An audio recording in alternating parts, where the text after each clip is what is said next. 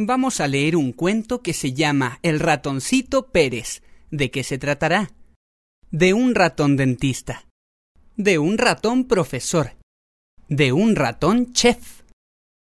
Bueno, ahora escuchemos muy atentos este cuento. El ratoncito Pérez. Pepito Pérez era un pequeño ratoncito de ciudad. Vivía con su familia en un agujerito de la pared de un edificio. Un día, Pepito escuchó un gran alboroto en el piso de arriba. Trepó y trepó por las cañerías hasta llegar allá.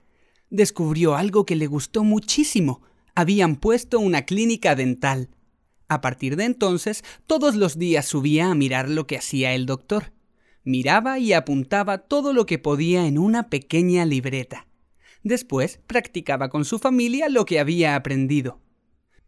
Así fue como el ratoncito Pérez se fue haciendo famoso. Venían ratones de todas partes para que les arreglara la boca. Pero entonces empezaron a venir ratones ancianos con un problema más grande. No tenían dientes y querían comer turrón, nueces y almendras.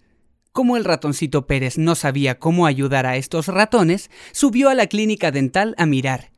Vio al doctor poniéndole a un anciano unos dientes enormes que le hacían especialmente en una fábrica, pero eran tan grandes que no le servían para nada al anciano. Entonces apareció en la clínica un niño con su mamá. El niño quería que el doctor le quitara un diente de leche para que le saliera rápido el diente fuerte y grande. El doctor se lo quitó y se lo dio de recuerdo. El ratoncito Pérez encontró la solución. Iré a la casa del niño y le compraré el diente, pensó. Siguió al niño por toda la ciudad y por fin llegó a su casa. Esperó que todos se durmieran y entró a la habitación del niño. Se había dormido mirando su diente y lo había puesto debajo de su almohada. El ratoncito Pérez sacó el diente y le dejó al niño un bonito regalo. A la mañana siguiente, el niño vio el regalo y se puso contentísimo.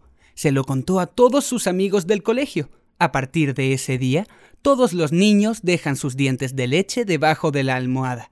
El ratoncito Pérez los recoge y les deja a cambio un bonito regalo. Y colorín colorado, este cuento se ha acabado. Ahora sabemos que el ratoncito no es chef ni profesor, es un gran dentista.